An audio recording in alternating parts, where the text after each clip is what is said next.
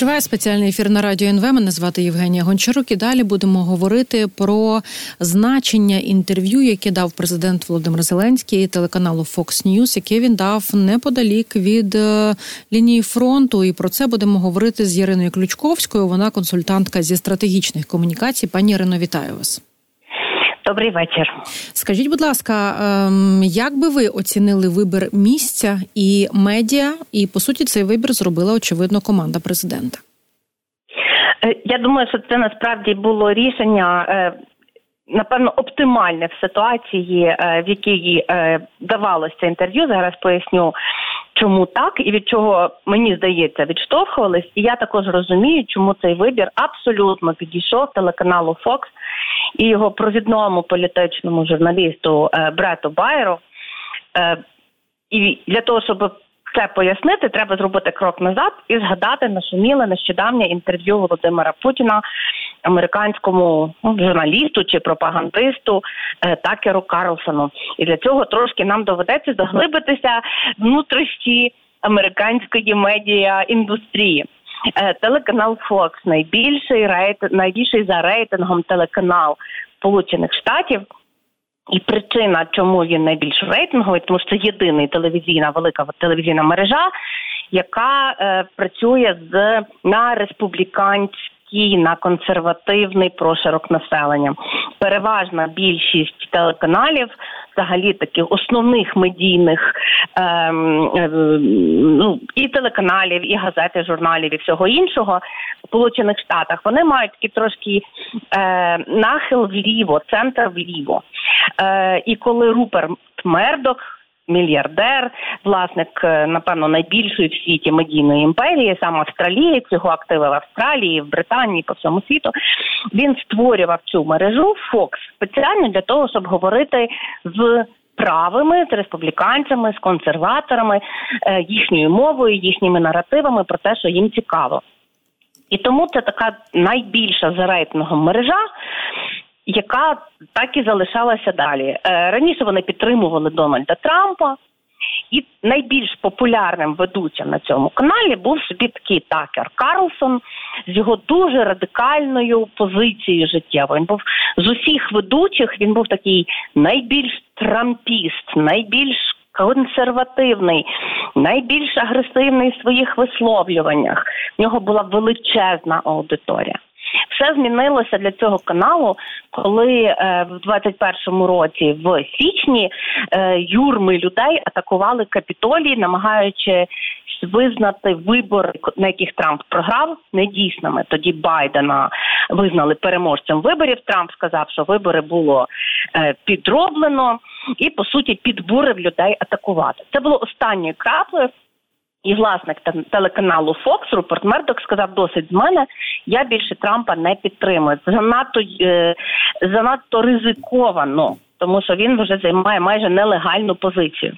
Такер Трамп був останнім, хто тримався на цьому каналі з таких супертрампістських ведучих і журналістів. Ем, і його звільнили лише в жовтні минулого року.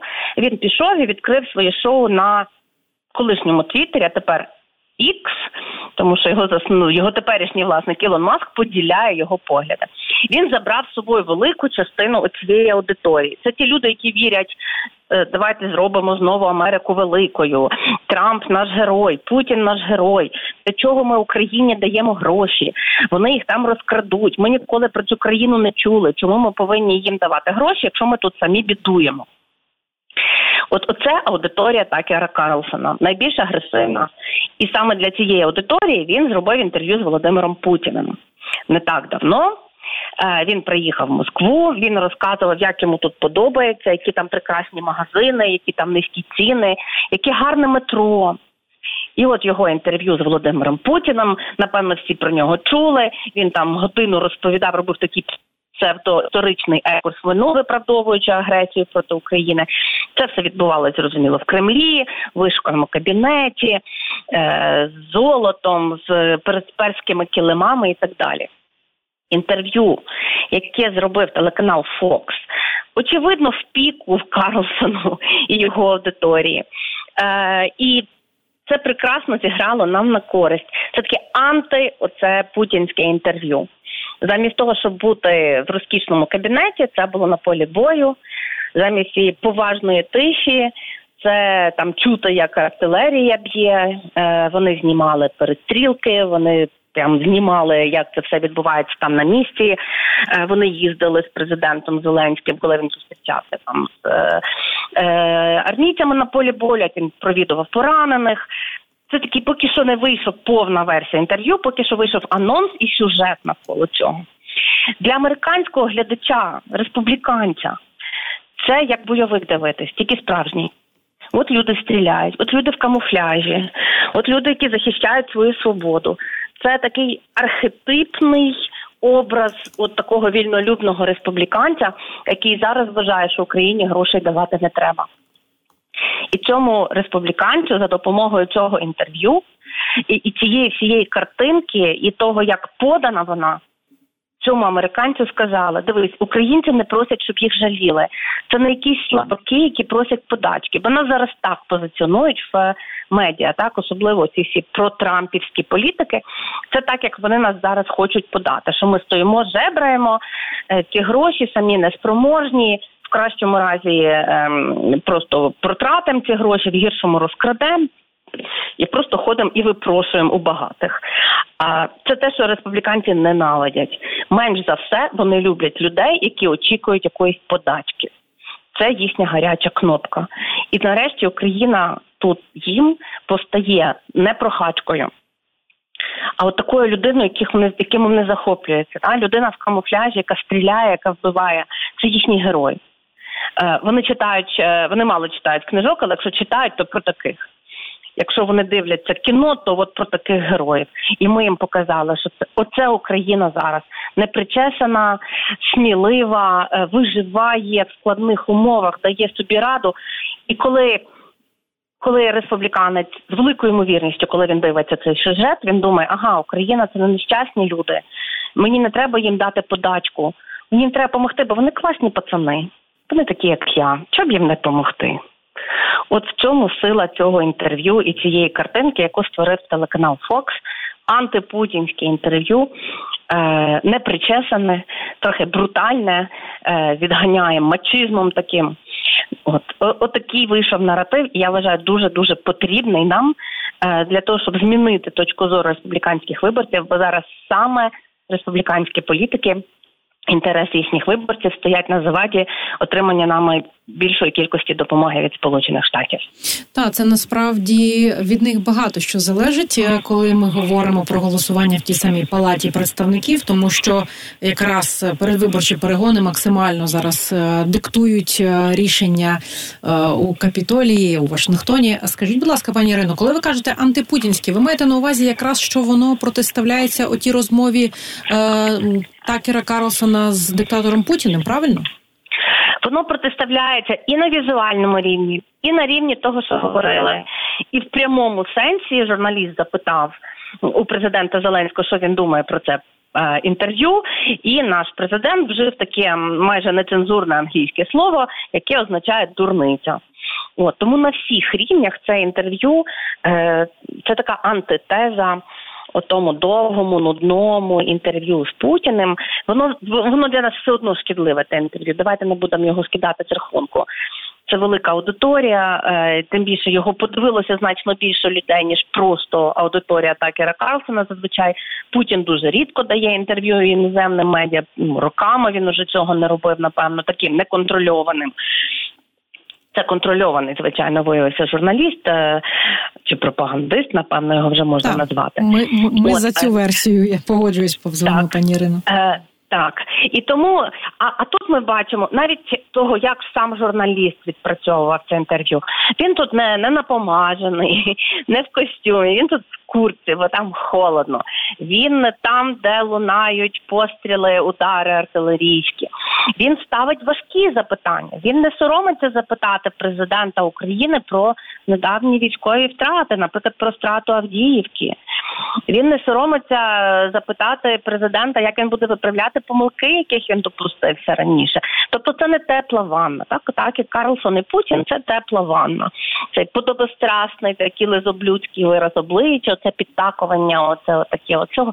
Тут рівно антитеза. Тут журналіст і класичний образ журналіста на е, на передньому краї, е, який теж не боїться задавати сміливі е, питання, так само як він не боїться бути там, де стріляють. Тобто це рівно і на візуальному рівні, і на рівні контенту, на рівні наративу. Це повна протилежність, і буде дуже цікаво прослідкувати, чи воно буде мати ефект. Е, чи зміняться хоч трошечки настрої людей, від яких зараз залежить надання нам допомоги? Е, у всякому разі, це інтерв'ю має великі шанси зрушити оцю трошечки стрілку в потрібному нам напрямку. І я буду дуже вболівати, щоб той ефект був таким, який який для, для цього є всі передумови. Ми до речі, все зробили правильно. Е, ми до речі, буквально перед вами мали розмову з експертом з питань сполучених штатів, людиною, яка цікавиться внутрішньою політикою американською. І я запитала про те, чи була вже якась реакція на це інтерв'ю, і вона дуже позитивна. Навіть більше того, цікавий нюанс, що багато хто подумав, що воно постановочне, зважаючи на таку близькість до фронту, і як ви самі зазначили, так е, атмосферу війни, атмосферу переднього краю і що сам журналіст включився, так оцей інтерв'юєр включився і почав е, говорити, що ні, все правдиво, і навіть ми вам більше ще покажемо. Але ну тобто він максимально навіть е, відповідав на те, що це ніякі не, не кіношні якісь ефекти, це реальне життя, в якому живуть українці. Пані Ірино, я нагадаю, до речі, Ірина Ключковська, консультантка зі стратегічних комунікацій, з нами на зв'язку. Ви в своєму дописі, е, в якому аналізуєте якраз ефект ефект від цього інтерв'ю.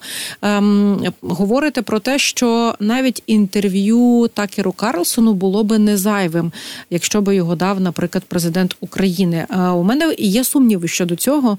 Е, ви могли би проаргументувати свою позицію, чому би це теж мало ефект? Е, так, і насправді е, моя позиція стосується не тільки Такера Карлсона конкретно, як і, наприклад, е, давно дебатується ідея, чи треба, наприклад, українським е, учасникам, ну, наприклад, літературних якихось форумів сідати в одну дискусійну панелі з російськими авторами, наприклад. uh Це така довга дискусія, е, і на як професі... як, як громадянка, яка абсолютно зараз має багато нераціональних і дуже негативних емоцій по відношенню до ворога, до росіян, як до агресора. Звичайно, мені теж не хотілося сідати поруч, тим більше тиснути руку і так далі. І безперечно, для того, щоб ми ефективно але безперечно, щоб ми доносили ефективно наші меседжі світові, нам треба розуміти, далеко не всі поділяють цю нашу позицію. Тому в цьому всьому розкладі, як ми себе поводимо Е, на міжнародній арені по відношенню до Росії у нас мають бути голоси, які кажуть, ні, я в житті не сяду поруч з російським там автором на якомусь літературному форумі. Або я в житті не буду виступати разом з російським бізнесменом на якомусь бізнес-форумі. Безперечно, такі голоси потрібні. Але нам треба також зрозуміти, коли ми робимо цей крок, ми втрачаємо шанс достукатись до тої аудиторії, яка ще готова слухати російських е, спікерів і чути їхні російські ідеї, російські наративи. Що означає, що ми починаємо спілкуватися тільки з тими, хто і так на нашій стороні. І це, безперечно, дуже важливо.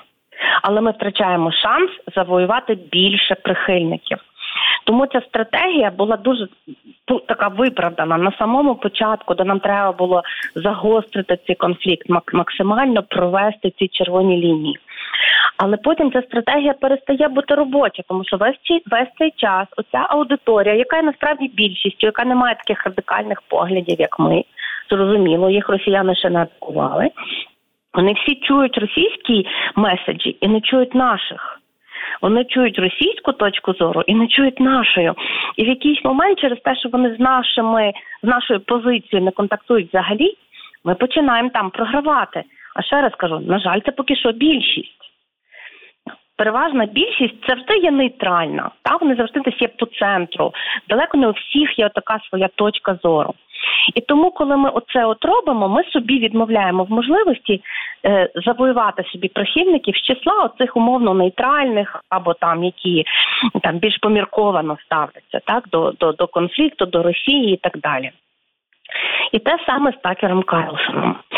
Це безперечно антиукраїнський. Ну мені його журналістом важко назвати. Він не в новинній журналістиці гравець, він в журналістиці позиції, да, в журналістиці точок зору. А він такий умовно телевізійний колумніст. Він він висловлює свою точку зору і збирає навколо себе однодумців. Ці люди вже зараз дуже погано ставляться до України, і насправді їх меншість навіть в Сполучених Штатах. Але ми зараз їхні заручники ми заручники їхньої антиукраїнської позиції. Або навіть якщо вона не антиукраїнська, то принаймні вона така е, ізоляціоністська. Тобто ми будемо займатися Америка понад усе. А ми будемо говорити про Америку, а іншим країнам ми нічого допомагати не хочемо. І взагалі це десь далеко. І, і що мене хвилює, що Путін їх за, за, заграбастає чи не заграбастає. Якщо не давати їм взагалі можливості сконтактувати з нашою точкою зору, як вони дізнаються щось інше? Ну та це насправді велика робота, яку має проводити наша дипломатія, яку провадить президент України, коли намагається а, не лише власне та говорити а, з майданчиків в різних країнах, але так само комунікувати з медіа. І, до речі, зауважу про це хотіла вас окремо запитати. Що я, я так думаю, що в найближчі дні запланована велика така дискусія.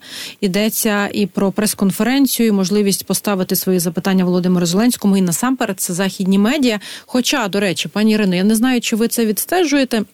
Е, ті ем, прес-конференції і спілкування саме з західними журналістами демонструють почасти дуже такі кволі запитання. Ну, ем, якщо ми візьмемо пул українських медіа західних, то питання, які лунають до президента, вони, е, як на мене, ну доволі такі загальні.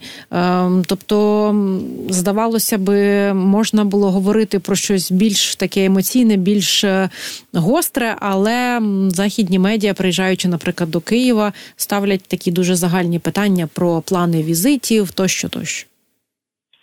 Насправді ставлять дуже різні запитання, ем, але давайте подивимося на те, як це виглядає з точки зору західних медіа. Західні медіа себе не бачать учасниками цього. Ну вони це називають конфліктом, uh-huh. тому що це міжнародна термінологія. Вони намагаються бути над цим конфліктом. Е, Вони виховані в традиції журналістській, де ну їхній весь інстинкт. Каже їм, що їм не можна зайняти одну сторону, тому як коли якесь видання або там телевізійний канал надмірно займає проукраїнську позицію, ну то в них є всередині інституційні і всякі різні запобіжники, кажуть, стоп, стоп, ти сильно перекошує тебе в один бік.